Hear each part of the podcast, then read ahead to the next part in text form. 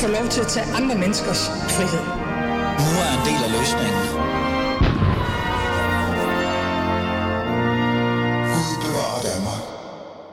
Ja, Gud bevarer Danmark. Det er blevet tirsdag, og jeg har en stol, der knærer rigtig meget. Så måske skulle jeg bare lægge den fremmer, så I ude i fædrelandet faktisk kan høre, hvad jeg siger. Men velkommen til, du lytter til Alis Fædreland, og mit navn er, som altid, Ali Amin Ali. Det bliver den første, eller i hvert fald den spændende første time, fordi vi skal tale om fodbold. Ja, i virkeligheden og så er det i virkeligheden ikke, fordi er ørkenstaterne ved at overtage fodbold, eller rettere sagt stjæle den fra Europas fagne, eller er det bare et bevis på, at penge altid altså altid vil trumfe noget andet, når det kommer til fodbold, men også sport generelt.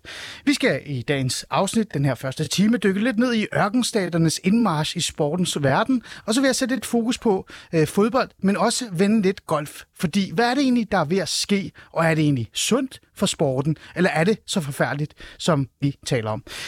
Det skal jeg gøre med god selskab, og, øh, og jeg kan lige så godt introducere dem, før vi sådan et eller andet sted går videre. Jeg har en mand i studiet. Kristoffer, er du Yes. Det er du. Du sad lige og kiggede lidt ned.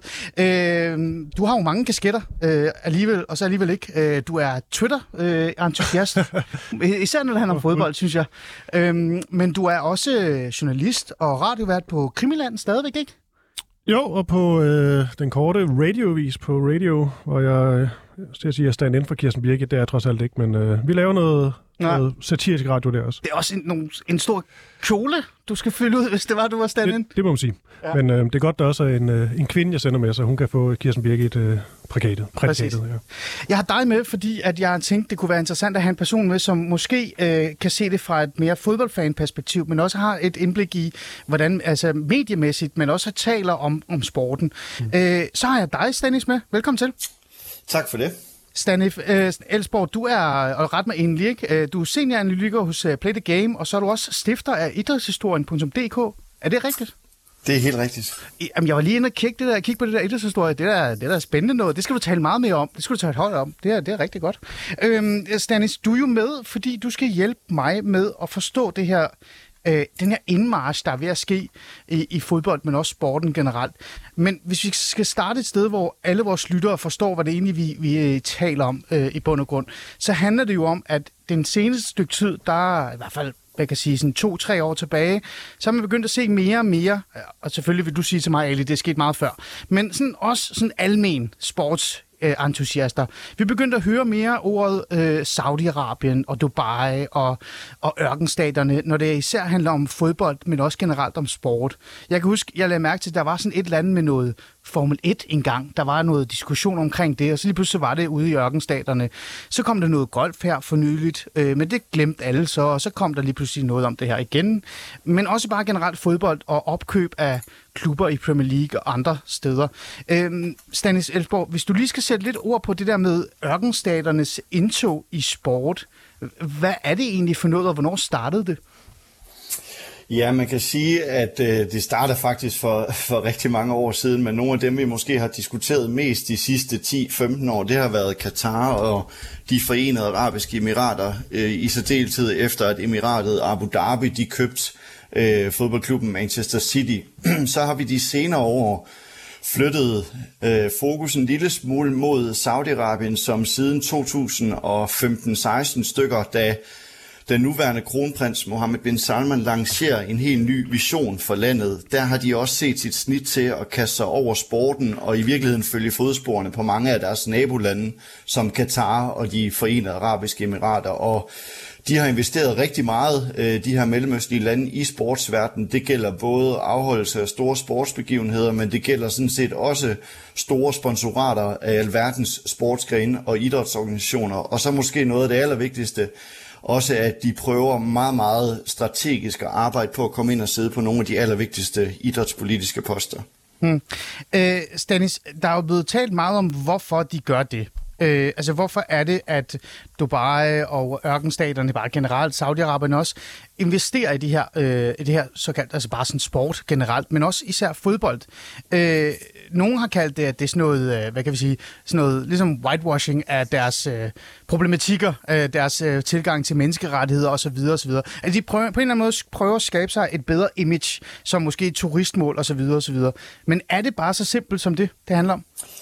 Nej, vi har jo i særdeleshed i forbindelse med øh, VM i fodbold i, i Katar hørt det her meget øh, berømte begreb efterhånden, sportswashing, som jo er blevet en, øh, en del af sådan øh, hverdagssproget. Mm. Og øh, jeg skrev en lang kedelig artikel for et øh, par måneder siden, hvor jeg prøvede at problematisere det begreb, fordi at i sin essens, så skulle det betyde, at de her lande, de sådan set investerer i sporten for at vaske deres image ren for nogle af de alvorlige menneskerettighedskrænkelser, øh, de har. Og det ja. synes jeg er en lille smule forsimplet måde at kigge på deres meget, meget massive investeringer i sportsverdenen på. Jeg mener, det er en del af en langt større strategi, som handler om, at man bruger sporten til at skabe politisk goodwill, skabe nye diplomatiske relationer, nye investeringer, nye netværk rundt omkring i verden, og det er måske noget af det, vi kan udfolde i dag, fordi det illustrerer mange af deres store øh, investeringer og engagement ude rundt omkring i verden. Øh, I højere grad, end at det bare skulle handle om, at man på en eller anden måde kunne kaste sin menneskerettighedskrænkelse ind i en eller anden øh,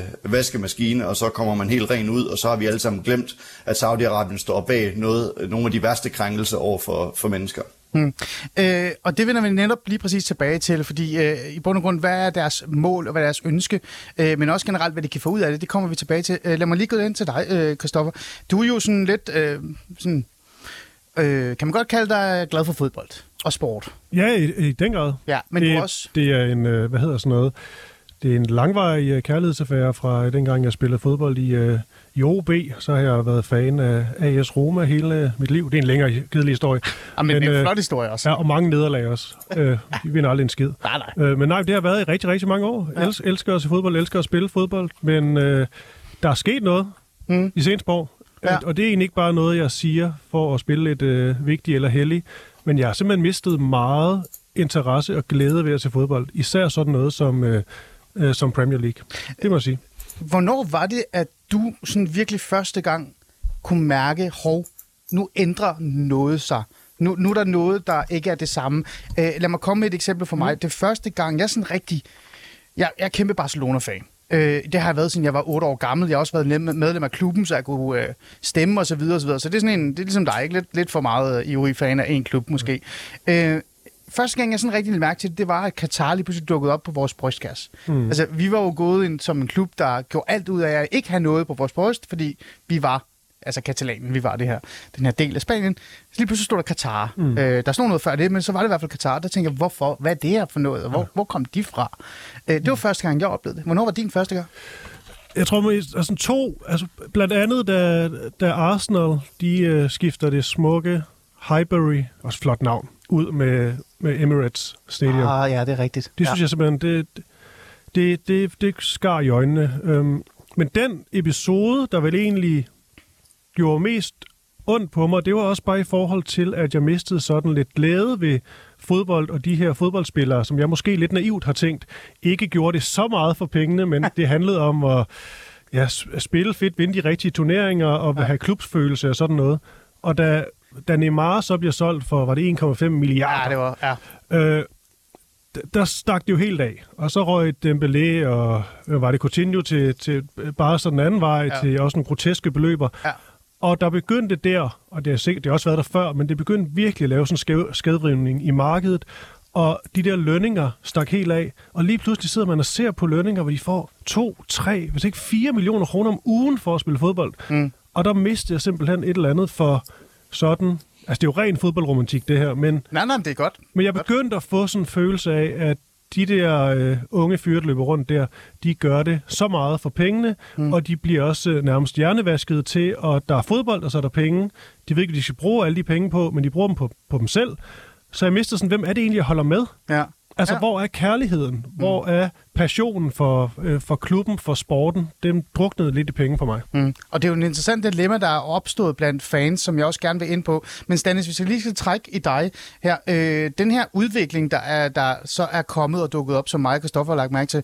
Hvis jeg skal være sådan lidt kritisk over for mig selv, så er det jo ikke noget, der har, har eksisteret kun ved ørkenstaternes indkomst. Den var der jo også lidt før. Altså før, der havde vi mediemoguler og sådan nogle gigantiske mm. øh, rige mænd, der gjorde, hvad de kunne. Berlusconi er et godt eksempel på det. Italiensk fodbold for eksempel. Øh, så kan vi gå frem til de russiske oligarker, der også kom og, og investerede i øh, også Premier League-klubber, men også andre klubber. Øh, Stanis, er det, det er da ikke så nyt, vel? Eller hvad? Nej, altså hvis jeg skal uh, sige det lidt firkantet, så international idræt har en lang række problemer, og de har eksisteret der i rigtig, rigtig mange år. Men det er klart, noget af det, vi har set i de senere år, det er mange, meget af de her statsorkestrerede og statsejede selskaber, eller ja. direkte ejerskaber af klubber, som er vokset mere og mere de sidste uh, par år, og specielt det her nye fænomen, som i virkeligheden heller ikke er så nyt, men øh, multi-club ownership, altså hvor stater i virkeligheden også har ejerandele i flere forskellige klubber rundt omkring i fodbold Europa. Og det er jo det, som er et af de helt store problemer, fordi at fodbold lige pludselig er blevet meget mere et politisk projekt for statslederne i de her lande, end det egentlig handler om sporten for sportens skyld. Og derfor så øh, har vi også set, at det, I taler om, at I er blevet mere opmærksomme på det som fans, mm. øh, og det skal man passe på med at slå sig for meget oven i hovedet. Hvorfor sagde man ikke noget i 2000 og i starten af nullerne, da ja. Abramovic kom til Chelsea, mm. eller hvorfor sagde man ikke noget med Manchester City, eller hvorfor sagde man ikke noget i Barcelona eller Paris Saint-Germain? Altså mennesket er, er, udvikler sig jo også hele tiden, og er jo blevet meget mere refleksivt øh, i løbet af de seneste år. Altså jeg plejer at sammenligne det med klimakrisen, dem var der heller ikke ret mange, der sagde noget om for for 15 år siden, men det taler vi om hver dag i dag. Og det er også gået op for mange fans, at sporten nok handler om mere end, øh, end den gode frispilning. Mm. Det er jo selvfølgelig rigtigt, det er jo selvfølgelig rigtigt, og, og, men, men det er bare det her med, at det virker lidt som om, Stanis, og også til dig, Kristoffer, det virker lidt som om, at det her det er øh, nye dimensioner. Altså, det virker lidt som om, at før i tiden, der havde vi de her øh, mediemoguler eller, eller andre. Nu siger du, det er stater, der kommer ind. Men de kommer også ind med en pengepunkt, der aldrig er blevet set før. Øh, er det også rigtigt? Bare sådan, så vores lytter kan være med. Altså, vi snakker virkelig om altså bundløse øh, kasser, der kan købe, hvad de har lyst til. Er det rigtigt forstået? Ja, og det, og det skyldes jo blandt andet, at det er, at det er øh, staterne og statslederne, der står bag. Altså hvis vi skal tage konkret casen med Saudi-Arabien, så den fond, der investerer allermest i sportsverdenen i øjeblikket, det er det, der hedder Public Investment Fund, altså Saudi-Arabiens statslige investeringsfond. Formanden for den fond, det er Mohammed bin Salman, altså den de facto leder af Saudi-Arabien. Mm. Og den pengepose, de har med der, den er jo øh, noget, vi aldrig rigtig har set før øh, i sportsverdenen. Der er masser af store statslige investeringsfonde, som tidligere har gjort til entré i sportsverdenen, blandt andet Katars. Men Saudi-Arabien ser ud til at være villig til at bruge næsten alle de penge, der skal til Øh, og for dem er det jo sådan set et greb i lommen at investere i sportsverdenen. Jeg tror, vi skal huske, at sportsverdenen er jo relativt billig at investere i end mange andre øh, sådan, øh, ting, de investerer i fra Saudi-Arabien. Der er det jo ret billigt at komme ind i sportsverdenen, også fordi at sportsverdenen ikke har nogen former for mekanisme, der siger nej tak til de her statsejede øh, investeringer. Hmm. Øh, Christoffer, øh, nu, nu bliver der sagt her det er jo, af Stanis, at det er jo lidt svært også som fans skal gøre så voldsomt meget. Vi kan demonstrere, jeg kan huske, der var en masse demonstrationer dengang United. Manchester United blev overtaget af Glazer-familien, mm. og det kommer jo også i ny og næ. Men er der også noget, øh, nu siger jeg det lige, jeg vil gerne dykke ned i lige før øh, senere, men er der også noget i, at vi som fans både også kan se det som øh, noget ekstremt negativt, men også noget positivt? Nu lad mig referere til for eksempel til Newcastle United. Mm. Deres fans gik jo amok, da nyheden kom, at Saudi-Arabien nærmest havde købt øh, klubben. Og, og hvis du kigger på ligaen nu, ikke? hvad ligger de? Hvad nåede de at ligge? Øh, ligger de nummer tre eller et eller andet vildt? Øh, fire? Jeg er nødt til at tjekke op på det. Men lad os bare sige, at de var i hvert fald glade. Mm. Der er også noget positivt, der kommer ud af det. Altså, ikke din, øh, din tidligere kollega Nima Samani, han brændte en, øh, en nykast i radioen. Det er selvfølgelig rigtigt. Øh, men han var, også et, øh, han var også et... Særtilfælde, er det det, ja. vi gerne vil kalde det? Det er videre, om han har holdt fast egentlig. Han har, han har holdt fast, jeg har spurgt ham. Han har ja. holdt fast. Men, men kan, du, kan du se, hvad jeg mener? Altså, men prøv, også... der sker jo også det, og det er jo, nu tager jeg bare et eksempel på, på nogen, jeg jo, jeg jo rigtig det, det Stanis siger, det er helt rigtigt. Jeg så lige uh, sådan, hvis man taler om de her Abu Dhabi Group, der jo ejer City, og jo der er også mange andre uh, ja. fodboldklubber. Øh, de har jo sådan den her familie, og det er jo sikkert et slag på tasken, men det er sådan noget med, at der bliver talt om, at de har sådan værdier for 300 milliarder dollars. Jamen, det er vanvittigt. Altså, det er så mange penge, at du, så er det netop begrebet om, og du skal ikke ja. forholde dig til så mange penge. Og det er derfor, du skal være noget regulation, der gør, at de ikke bare kan mm. bruge dem, som, mm. øh, som de vil. Men det, det er en anden snak. Det, der er med, med Newcastle, man kan også bruge City som eksempel. Jeg fandt et ret godt interview med de her to Gallagher-brødre fra Oasis, som jeg godt kan lide. Nå ja, ja. Gode gamle 90'er band. Yes. Og de var jo City-drenge, mm. og er. Og Noel Gallagher, han beskriver bare meget fint, at de har holdt med det her hold siden 70'erne, 80'erne. De har været til alle hjemme- og udebanekampe, og de har set deres elskede Manchester City være sådan forholdsvis dårlige i rigtig mange år. Ja. Og så beskriver han bare, lige pludselig, så købte vi Rubinho. Ja, som nærmest et statement, kan jeg huske. Ja. Nemlig, og det er jo egentlig også der, hvor det virkelig stak af, ikke? Altså, de kunne købe Rubinho. Hvad fanden lavede han der? Men så handlede det jo om penge, og, og han så måske, at der var selvfølgelig mange penge i det, men også i ved at bygge et uh, stærkt hold op, grund af, at de har så mange penge. Ja. Og der kan jeg jo godt se som sådan en fan, der har fulgt med og været med i så mange nederlag, og aldrig har bare kigget Manchester United, der har vundet det hele, Ja. og så lige pludselig, gud, vi slår kan købe verdens bedste fodboldspillere. Ja. Så jeg kan godt følge de fans, Hmm. men jeg håber, at fodboldromantikerne, de også begynder at, at vinde frem, for de findes jo også i, øh, i England, og jeg går også ud fra, at der er Newcastle-fans, som mm. ikke synes, det er særlig fedt. Men lad os lige, lad os lige holde fast i det her, øh, øh, Stanis, øh, før vi går videre. Øh, er du egentlig øh, en stor fan af en eller anden form for klub derude? Det ved jeg faktisk ikke. Nej, ikke, ikke så meget. Altså helt dybt i hjertet er det nok AGF. Øh, men, Og hold da op. Er du en af øh, dem? jeg er en af dem, og det er jo, øh, nu snakker jeg om kærlighed og færre før, det er jo virkelig et øh, både lykkeligt og meget ulykkeligt ægteskab igennem mange, mange år. Men ja. øh, jeg er kæmpe sportsfan, og jeg er kæmpe fodboldfan, øh, og det er blandt andet også derfor, at øh, jeg godt kan lide mit arbejde, fordi jeg vil i virkeligheden bare gøre sporten til et bedre sted. Mm. Men altså, øh, jeg har ikke sådan øh, nogle af de her store klubber. Øh, skulle jeg vælge, så øh, er det nok øh, Barcelona, men det skyldes Mik- Michael Laudrups optræden. Ja, ja, så er du ligesom mig, 90'erne. Stanis. Vi er meget mere tilfælles, end du tror i virkeligheden. Jeg bor også i Aarhus jo. Øh, øh, men, men Stanis, øh, hvis vi tager AGF så, altså hvis der kom en, en kæmpe... Nu er der jo AGF's lillebror, Aarhus Fremad, er jo, øh, er jo blevet købt af en... Eller, der er investeret er det ikke sådan, det er, af en nigerianer. Og faktisk også øh, min, øh, min Også Radio. kollega overfor Radio har faktisk også investeret Vi har fået en maskot, en signalkrabs. præcis en signalkrabs og Aarhus Fremad. Hvis, hvis, øh, hvis Aarhus Fremad lige pludselig begyndte at bevæge sig, og AGF kunne se, okay, hvis der kommer en eller anden oliesjejk og investerer massevis af penge, og vi bliver, altså vi slår FCK på mindre end to år, vil du ikke, altså helt ærligt, hånd på hjertet, vil du ikke synes, det var lidt fedt? Jamen, der kan jeg altså helt ærligt med hånden på hjertet sige, det synes jeg bestemt ikke, der er noget fedt i. Altså, Okay. fordi jeg ved, hvad for nogle interesser, øh, der er på spil, og det synes jeg overhovedet ikke hører øh, til i en øh, by øh, eller en klub som, som AGF.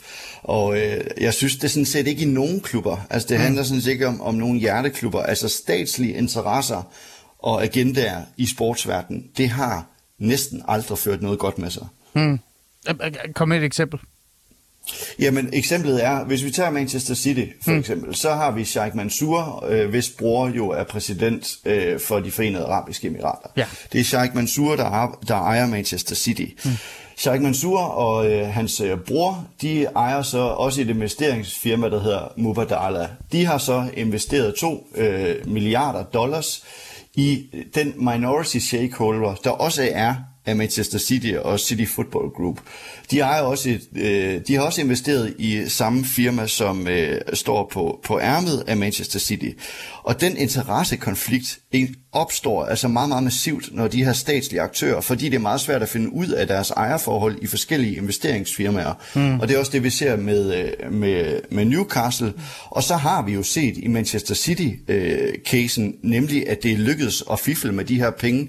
Hvor kom pengene egentlig fra med de her oppustede sponsorater fra for eksempel øh, Etihad Airways, som er Manchester Citys store sponsorat, som jo også er det statsejede flyselskab. Ja. Så der opstår en masse interessekonflikter, fordi de kan flytte rundt som pengene, og de kan sådan set lave et skælkeskjul, som er meget, meget svært at, øh, at gennemskue. Mm. Men det er jo det økonomiske og det politiske, og også det menneskelige, altså apropos i forhold til menneskerettigheder. Men det sportslige som sportsfan, øh, sportsfan Stanis, øh, kan du ikke se, at man som sportsfan kan blive lokket af det her, eller føle lidt, at det er jo lige meget. Altså, lad mig komme med et eksempel. Jeg talte med et par øh, United-fans op til, til, til det her øh, program, for jeg kender rigtig mange United-fans. De bor åbenbart alle sammen i Aarhus, jeg ved ikke hvorfor. Øh, og de er sådan lidt, jo jo, det er da forfærdeligt, hvis øh, det bliver købt af, af Saudi-Arabien, eller hvem det er, men vi glæder os fandme meget til, at vi kan teste de der City igen, ikke? Altså den der følelse der, altså, øh, kan, du, kan du ikke forstå den bare på en eller anden måde? Jo, jo, men den, jeg kan sagtens forstå følelsen, øh, og jeg synes, man skal blive ved med at holde med sit hold, uanset hvilke investorer, der kommer ind. Jeg appellerer overhovedet ikke for, at man skal til at, at blackliste sin hjerteklub. Det er jo meget, meget svært. Altså, mm. Nogle gange er det jo svært at gå, at gå fra sin kæreste, men altså, jeg, ja. jeg synes, at man skal være meget bevidst om, hvad det er, der foregår i international idræt i mm. øjeblikket. Og for de her lande, der handler det altså ikke om en investering i en klub for den, af sportslige grunde. Der har det et politisk sigte, og det synes jeg bare, man skal være bevidst og tale åbent og ærligt om, øh, og så øh, anerkende, at der er et meget stort problem øh, med statslige investeringer, i særdeleshed for Mellemøsten i international idræt i, i de her år. Mm. Øh, og det kan være svært som fan øh, at, øh, at sige fra over for en investering fra eksempel Qatar i Manchester United, ja. øh, fordi det er den vej international idræt også går. Mm. Er du enig, Kristoffer? Altså undskyld, helt ærligt, hånd på hjertet. Roma, AC Roma, bliver opkøbt af en eller anden crazy oliesheik i morgen. Altså, Gaddafi ejede jo Juventus, med al respekt. Jo, jo. Var du heller ikke Juventus-fan, vel? Nej, men, altså, min, min konflikt uh, består i, at jeg vil, uh, helt håndbæret, det vil jeg, jeg vil simpelthen, uh, jeg vil simpelthen have det. Men min konflikt består i, at jeg ikke er så naiv, at jeg ved godt, at hvis de får det rigtige tilbud, mm. så er det sgu lige meget om det er prinsen fra Saudi-Arabien, eller hvad det kunne være, altså, og, og det er lige meget, hvor meget blod på hænderne den person har, eller hvor lidt de går op i menneskerettigheder osv. Jeg ved, de vil sige ja. Mm. De vil tage hele posen med penge, og så vil de bare investere som en i helvede. Og det er jo det, der frustrerer mig, fordi der er jo så mange fans, der vil have det, mm. som rent faktisk tror på nogle andre øh, øh, værdier, og egentlig har det okay med ikke at være toppen af, af toppen, fordi man så trods alt ikke har givet køb på alle sine værdier. Men jeg er ikke i tvivl om, at ejerkredsen, der sidder lige nu, hvis de får et tilbud, der er højt nok, mm. så siger de ja. Mm. Og vil du dukke op på stadion alligevel? Altså, nu ved jeg godt, Roma ikke er lige rundt om hjørnet, men... Jamen, jeg tager rimelig op til dem, det, så, så det... Øh, det, det, det, det håber jeg ikke. Det, det, det er svært at, at, at svare på. Mit umiddelbart så vil være, øh, være nej. Okay. okay.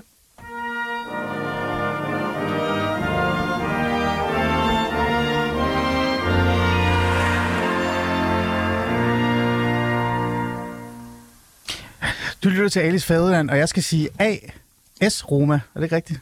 Er det ikke ja, yes, jo, jo. jo, jeg, kom til, jeg tror, jeg sagde AC Roma. Nå, det er fint. Ja. Det er også AC Milan og sådan noget. Nå, ja. Jeg, vil, jeg tænkte, du det sikkert ville skrive det ned i din sorte bog.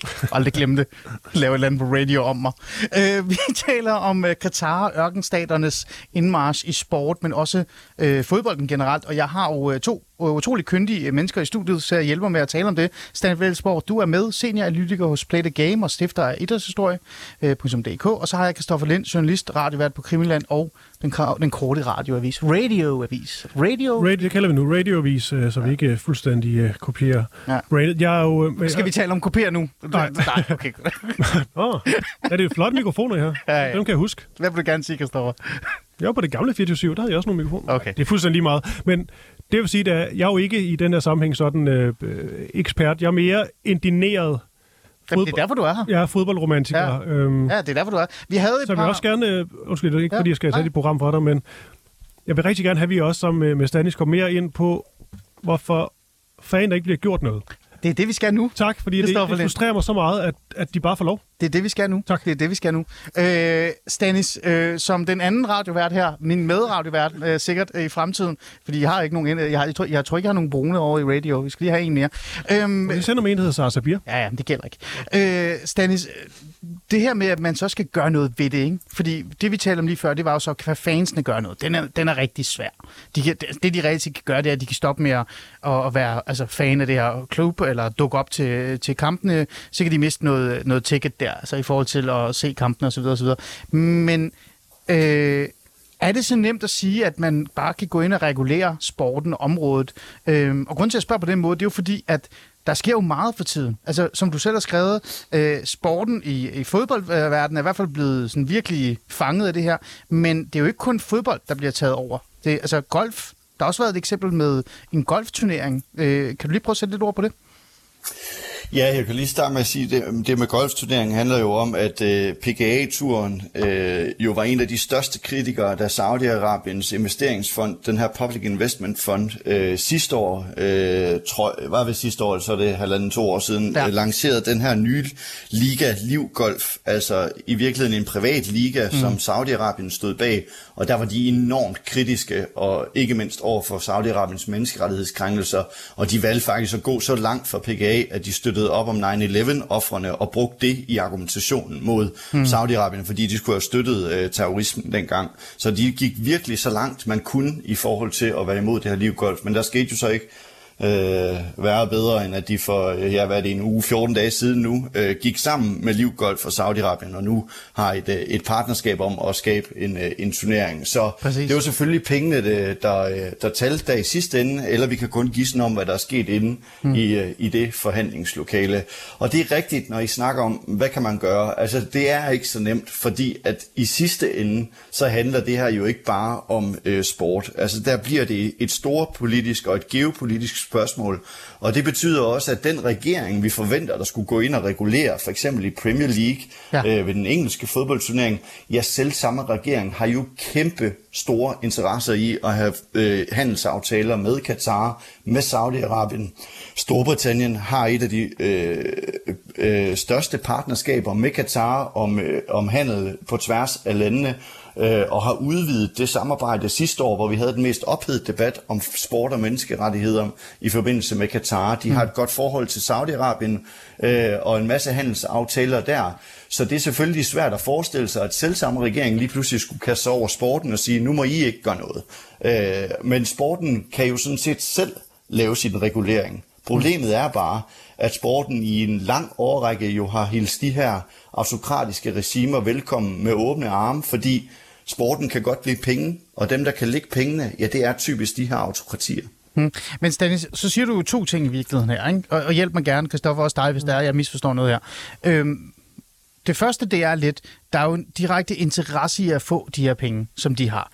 Enten fordi man økonomisk er bankrot, eller man er ved at gå ned om og hjem, eller man har investeret rigtig mange penge i en klub, man aldrig har fået noget ud af. Derfor så vil man gerne væk fra den. Altså, der, der er noget penge i det. For eksempel så er der jo kommet mange eksempler på det her med, at, at det her det er jo kolde cash, du får på kontoen. United som et eksempel. De køber jo klubben, de giver dem en ny stadion, og de køber nye spillere. Det er 0%, øh, altså, sådan, altså det, det hele er bare kolde cash. Det er den ene side. Men den anden side er også, Dennis, og det her, det synes jeg er interessant, det er, det her det bliver jo ikke en, en diskussion omkring, hvordan vi skal regulere i forhold til øh, enkelte rigmænd, der kommer og køber klubber op. Det her, det er stater mod stater. Er vi ikke enige om det? Altså, det er jo handelsaftaler, det er lige pludselig øh, der er tale om her, hvis, øh, hvis man skal for eksempel regulere noget over for Saudi-Arabien. Jo, men jeg mener faktisk idrætsverdenen som et hele, altså også når vi snakker den internationale olympiske komité og de olympiske lege, vi snakker FIFA og VM i fodbold og Premier League eller den danske Superliga. Altså sporten har i mange år brystet sig af for det første at gerne vil være autonom, altså det vil sige fri fuldstændig fra politisk indblanding. Og øh, det kan jo på sin vis være, være rigtig, rigtig godt, fordi at man sådan set ikke vil have politiske interesser ind i sportsverdenen. Og for det andet, så har sporten jo i, i øh, lige siden øh, det nærmest øh, kom frem, slået på et særligt værdisæt. Altså et værdisæt, hvor der skal være plads til alle. Øh, alle skal kunne dyrke øh, sport og idræt. Der skal ikke være nogen former for diskrimination. Man er imod racisme øh, og, og så videre. Hele den værdimæssige kæde, man kan ramse op, som sporten bidrager med. Mm. Og der ser vi jo så i øjeblikket stater og regimer med et helt andet værdisæt trække ind og sætte sig på toppen af kranskæden. Og der burde sporten jo sådan set selv øh, kunne sige fra over for den øh, meget, meget store politiske indtrængen fra de her lande. Mm, Christoffer?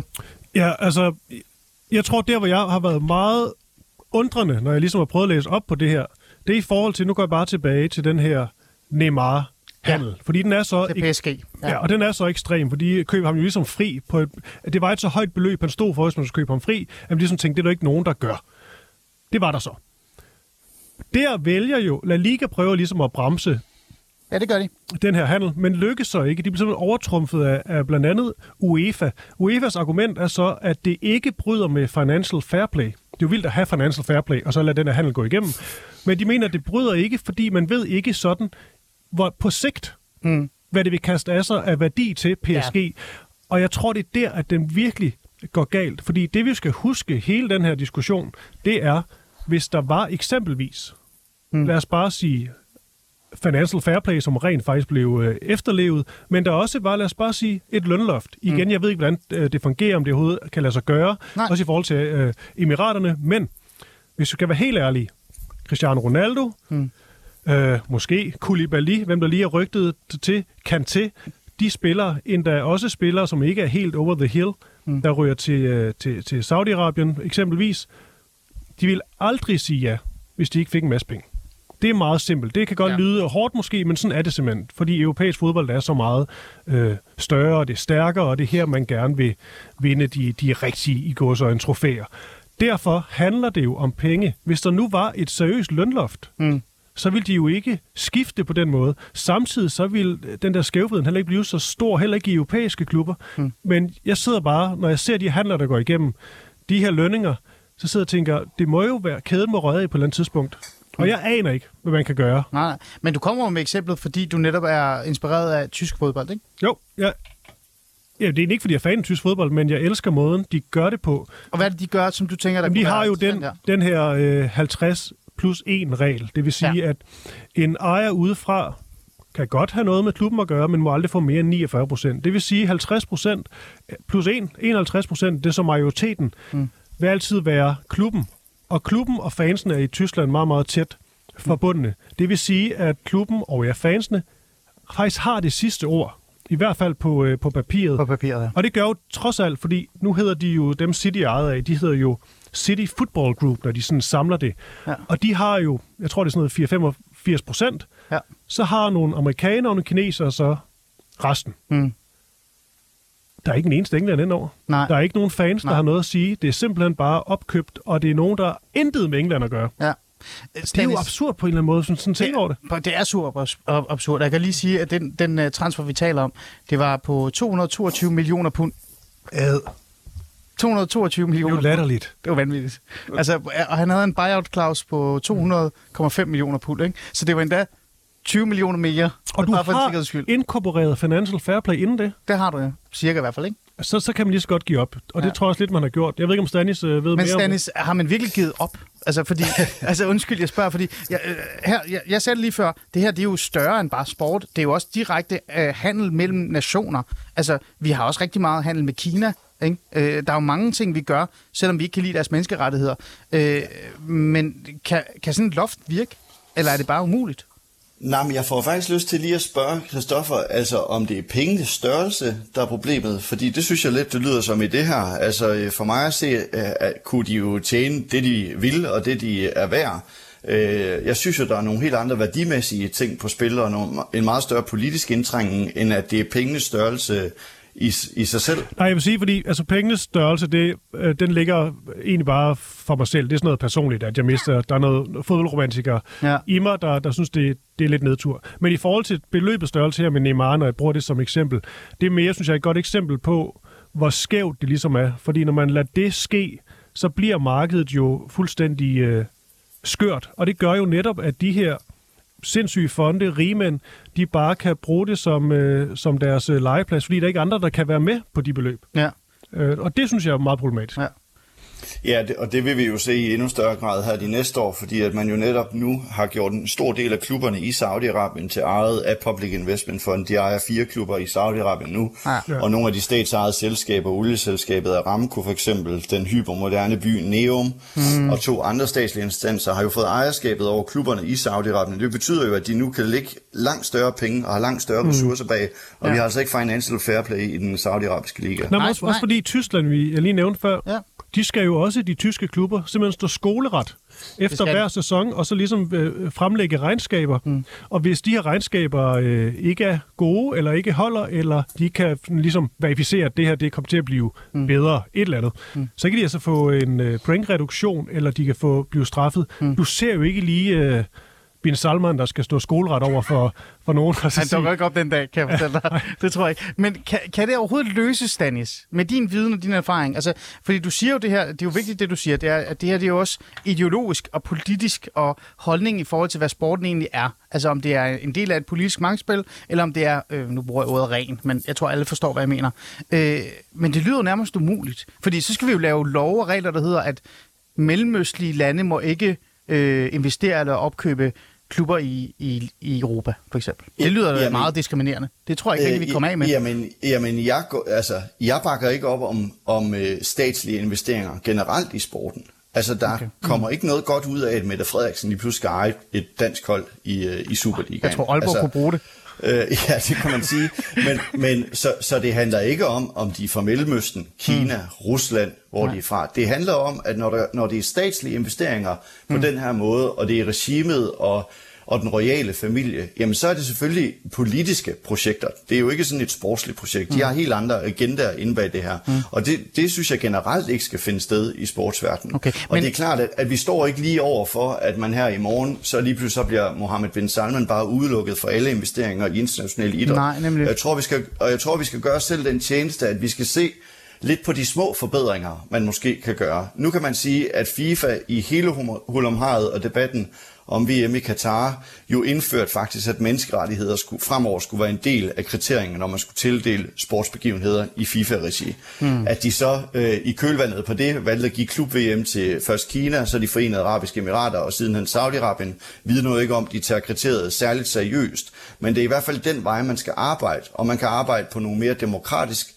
sindede processer i international idræt, som ikke er topstyret, som autokratierne gerne vil.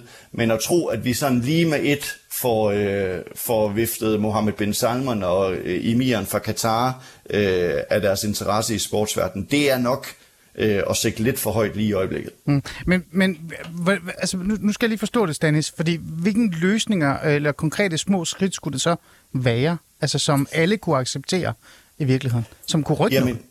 Jamen det, der jo faktisk var lidt interessant med købet af Newcastle, det var jo faktisk, at man havde den her fit and proper test. Altså alle ejerskaber skulle igennem en test for at blive vurderet på forskellige kriterier.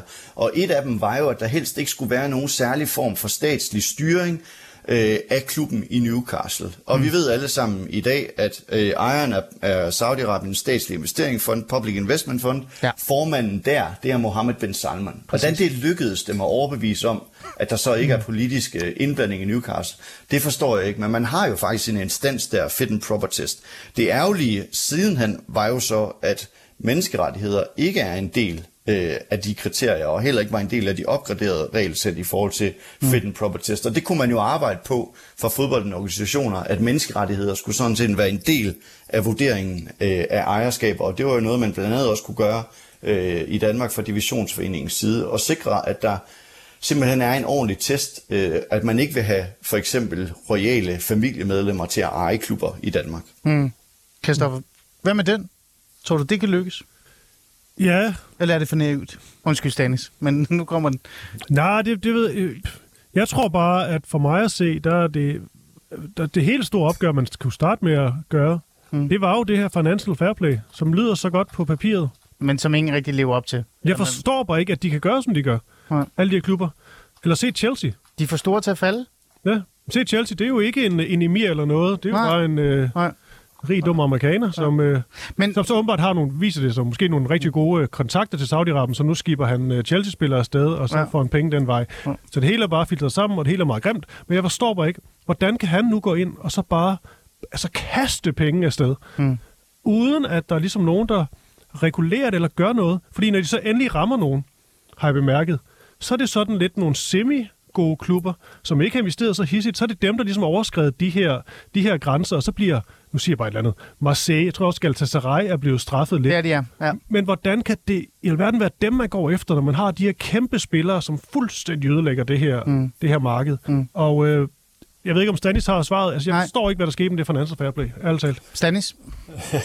ja, men det viser jo i, i sidste ende ikke, ikke rigtig at have nogen effekt. Altså, Qatar omgik det jo i, i, i særdeleshed også og Manchester City røg jo også ind i, i den pulje, altså øh, uden det skal blive langt og kedeligt, så øh, endte Manchester City jo faktisk med at blive få en, øh, en, øh, en dom øh, fra UEFA, men i sidste ende gik den jo til den internationale sportsdomstol CAS hmm. og blev, øh, blev omstridt. Men jeg vil, lige, jeg vil lige påpege det her med, om det er naivt eller ej. Altså divisionsforeningen kom jo sidste år faktisk, tror jeg, i dag, 20. juni, det er præcis et år siden, hmm. med øh, et, et regelsæt for ejerskifter i dansk fodbold. Og der var et af, et af punkterne jo nemlig, at det ikke må være underlagt ultimativ kontrol af en nationalstat. Så i Danmark har man faktisk den øh, instans, sat i værk, som vi kritiserer ejerskabet for Newcastle eller Qatar øh, eller, øh, eller hvad hedder det, Manchester City, det har vi faktisk i forbindelse med dansk fodbold.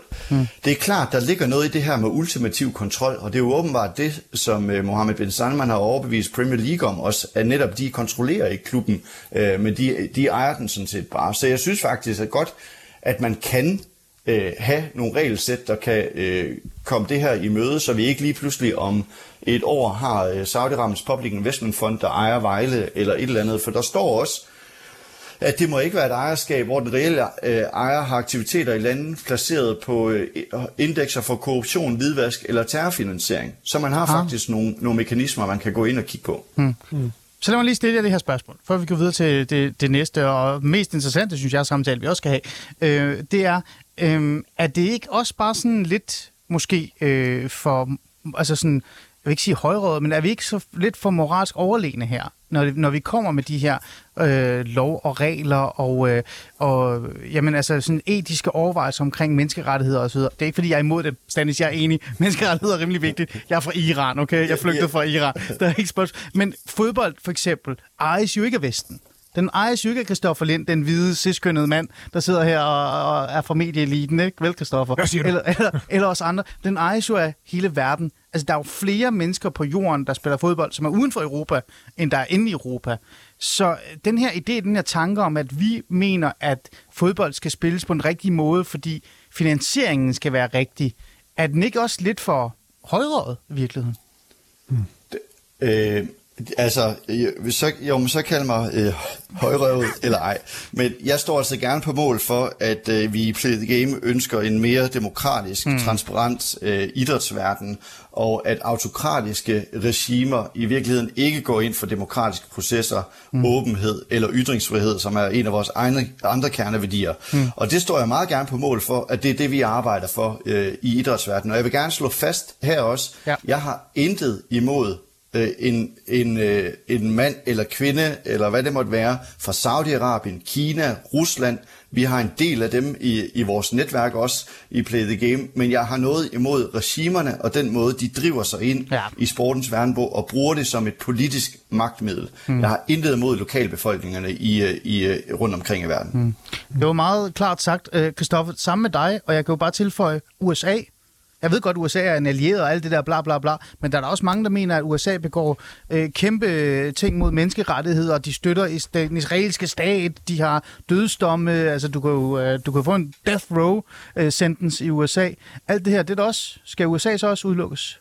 Det synes jeg ikke. Jeg synes heller ikke, jeg vil nok sige, at de ikke skal sammenlignes øh, en til en. Det er bare lige det skal det heller ikke. læse op på, øh, på, hvordan det står til med menneskerettigheder i... Øh, jo, Christoffer. Men alligevel, du forstår godt, hvad jeg prøver at sige her. Eller øh, man kan blive dræbt som homoseksuel. Og den slags, hvis man bliver, Stadigvæk. bliver voldtaget i øh, ja.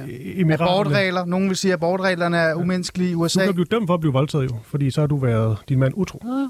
Men kan du og der, der er meget. Men jeg forstår godt din, din pointe. Men jeg vil egentlig også sige, for mig at se, altså jeg er jo rimelig sur på dem alle sammen. altså, jeg mener jo, det... Det er derfor, du er altså, Jeg mener også, at Abramovic, øh, altså, det, var, det var også fuldstændig håbløst, og det, det var frygteligt, og det, det ødelagde øh, markedet fuldstændig. Ja. Men jeg vil sige, at, at noget af det, der også gør det her lidt ekstra underligt, mm. det er jo det med, at de her spillere jo skifter, fordi de får en masse penge. Det er ikke fordi, der er bygget en eller anden særlig stærk fodboldkultur Nej. Øh, op, som har det niveau, som man har her i uh, Europa. Så måden, de gør det på, det er simpelthen bare ved at spille med de helt store økonomiske hmm. muskler. Så kan man selvfølgelig sige, at uh, lige nu, der vil det nok primært, trods alt, primært være spillere, som uh, er lidt over the hill. Det jeg jo sidder og frygter en lille smule. Ja. Fordi så kan det blive rigtig vildt, det her. Hmm. Det er jo, at hvis der lige pludselig sidder en eller anden FIFA-mand, hmm øh, og tænker, det der, det der Champions League, skal vi ikke udvide det lidt? Hvorfor er det kun øh, hold, øh, europæisk hold, der spiller ja. Champions League? Ja, ja. Hvorfor tager vi ikke lige nogen med fra... Og hvis det sker, så øh, bliver den her fodboldverden helt skør, tror jeg. Okay, og lad os lige præcis gå videre til det. Ja.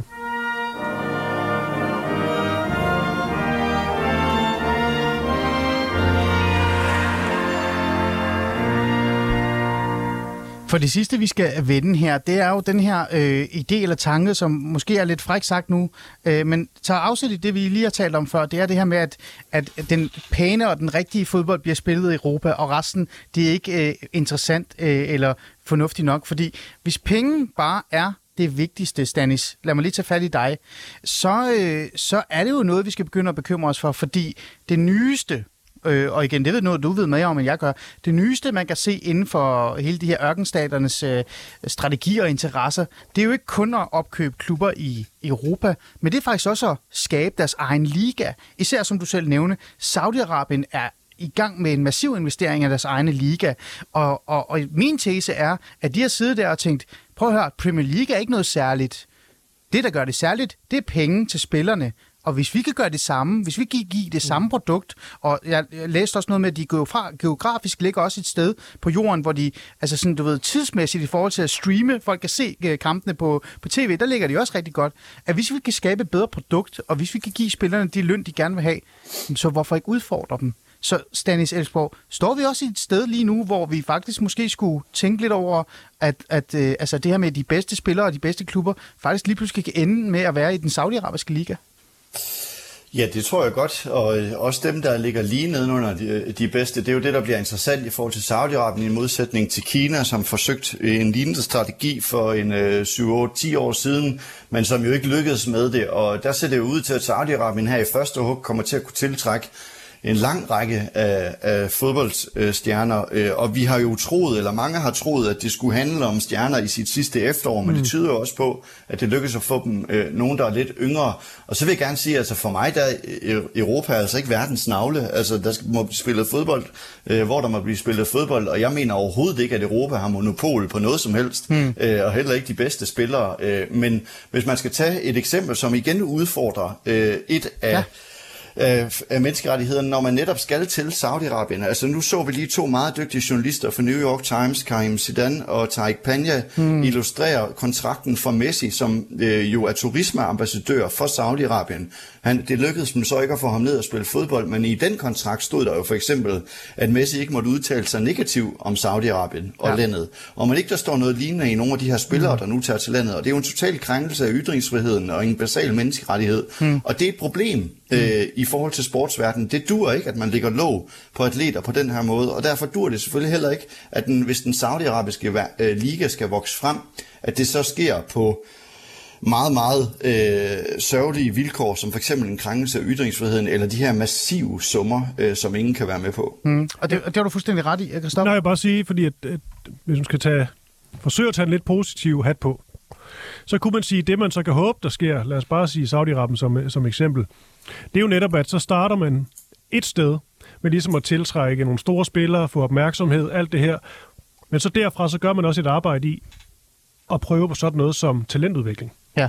Altså prøve sådan helt, altså gøre det ordentligt. Mm. Nu prøver vi rent faktisk at få vores egne talenter frem. Det handler ikke bare om, hvem der kan lægge en milliard, nej, nej, et eller andet. Nej. Men problemet er jo så lige nu, som Stanis også siger, det er jo netop de her spillere, der kommer, og det er rigtigt, der er jo talt om Ruben Neves, Koulibaly, ja, altså, altså spillere, som jo rent faktisk er... Neves er 26, ikke? Ruben Neves. Ja, og det har jeg også hørt nogen ligesom sige, det det, der kan være det rigtige ja. problem, hvis man skal se på et problem her, så er det, at der er spillere, der ikke er over the hill, som begynder at, mm. at vælge mm. den vej. Fordi når man taler om problemet i det, så nej, så er det jo ikke et de facto et problem, at de skifter væk fra Europa.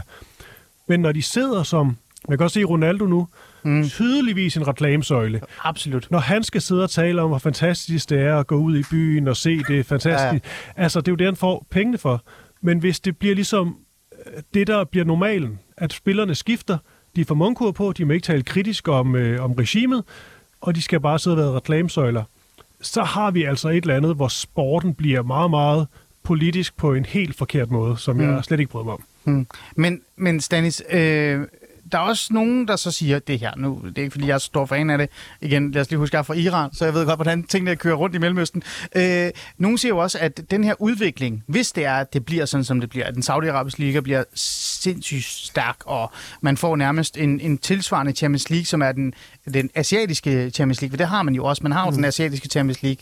Og alt det her, det kommer. Øh, at man så måske også skal rykke nogle dynamikker i de her stater, i de her lande. At der måske godt kan blive skubbet lidt til ytringsfrihed, til demokrati og menneskerettigheder. Vi er for eksempel, der er de her store superstjerner dernede, som skaber en masse medieomtale, men også øh, genererer turisme og folk, der har lyst til at flytte derned. Øh, at det kan rykke noget. Øh, hvad tænker du om det? Øh, tror du, der er noget øh, hold i det? Øh, der er nok mindre optimistisk. Altså, øh, det var den samme sang, vi hørte, da Kina de skulle have ordet første gang i 2008, at ved at give dem en stor sportsbegivenhed og opmærksomhed, og store stjerner skulle til landet og opleve det, så ville de rykke ved menneskerettighedssituationen i Kina. Meget bekendt er det kun øh, gået den forkerte vej. Det var samme sang i forbindelse med VM i Rusland. Mm. Det var samme sang med VM i Katar, og vi hører nu, øh, at det øh, begynder at stå værre til en øh, præ øh, VM, så jeg tror ikke så meget på, at autokratiske regimer lige pludselig lader sig overbevise om Ronaldo, der kommer fra et europæisk land, om at nu skal de indføre demokratiske frihedsrettigheder for deres lokalbefolkning. Vi bliver nødt til at forstå, at det er autokratier. De mm. har en anden forståelse af, hvordan verden skal høre sammen. De går ikke og hungrer efter vores mm. styresystem og vores måde at se øh, verden på. Det er først og fremmest et autokrati. Og derfor så er det måske en lille smule utopisk at tro, at nu kan vi komme, og så øh, bliver det bedre land. Men det, de er dygtige til, det er jo at skabe underholdningstilbud, øh, for eksempel i Saudi-Arabien, til en fremadstormende ung lokalbefolkning øh, og en stor ungdom, som vil fremad i verden i Saudi-Arabien. Mm. Og, når man ikke kan til, og når man ikke kan tilbyde dem sidste point, når man ikke kan tilbyde dem politiske og borgerlige frihedsrettigheder, så må man jo tilbyde dem noget andet, og her er underholdning og sporten blevet en, en del af det. Og skal vi også være helt ærlige, så er det jo også på sin vis smart at bruge fodboldspillere som, øh, som reklamesøjle og til at brande sig selv Hvor, på. Hvorfor det?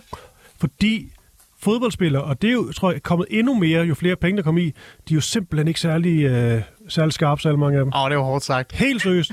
Når du ser Ronaldo, når du ser Messi, Altså, det virker jo til, at de ikke har nogen politisk observans, eller i hvert fald ikke noget at tale højt om. Altså, de er jo så nemme. Mm. Du ser jo ingen fodboldspillere, mm. nærmest overhovedet, som tør ligesom at tage bladet fra munden. Så det, du siger, det er, det er det perfekte sted i virkeligheden, fordi du har øh, en gruppe, som tager på arbejde. Det er det, de føler, og de gider ikke blande sig i sport ja. og politik. De, blander, de gider ikke blande det sammen. Hvis Derfor de får, er de perfekte Altså, det er jo i hvert fald tendensen, 100%, mm. at hvis de får penge nok, mm. så kan det godt være, at de rent faktisk er, ikke synes, det er en god ting, at øh, homoseksualitet det er bandlyst visse steder, de spiller, mm. men hvis de får penge nok, skal de nok holde kæft. Det er helt klart tendensen. Så mm. på den måde er fodboldspillere jo rigtig nemme at arbejde med, hvad det angår. Mm. Men måske også bare generelt sportsudøver, virkelig, Kristoffer? Jamen altså, de burde, altså, jeg tænker jo for sportsudøver, fra de bliver 14, hvis de begynder at se et stort talent, der skulle de altså bare komme noget mere mm. skole. Altså jeg kan fortælle dig, da jeg begyndte at spille elitefodbold som 13-årig, da jeg blev 15, der fik vi en super fin, stille og rolig foredrag, hvor der mm. blev talt om, at vi aldrig skulle tale politik eller etik og sådan noget, fordi ja. vi var på fodboldbanen. For når vi repræsenterede fodboldklubben, når vi stod på banen. Så det, det er også noget i det. Stanis Elsborg, jeg har faktisk, øh, der er nogle af vores lyttere, der har bedt mig om at stille det her, det her spørgsmål til dig, før vi siger tak for i dag. Øh, det aller sidste. Stanis, den her udvikling, vi ser lige nu med Saudi-Arabien, ørkenstaternes fremmarsch, øh, nogen har jo sådan en idé om, at det her det bliver bare en, en erobring af det, øh, det fodbold, vi kender, det sport, vi kender i, i Vesten. Men den anden tendens, hvad, hvor tror du, de lægger allermest vægt på at flytte det til Mellemøsten eller opkøbe det i Europa? Jeg har jo sådan en tese om, at det er det, det altså flytte det til Mellemøsten er deres største ønske. Hvad tror du? Det er begge dele, fordi det handler også om dem, for dem at udnytte og udvide deres øh, netværk og diplomatiske forbindelser rundt omkring i verden. I sidste ende handler alt det her om magt i det internationale politiske system, og mm. der er Saudi-Arabien modsat Katar en helt anden øh, boldgade, end hvad vi har været vant til. Okay.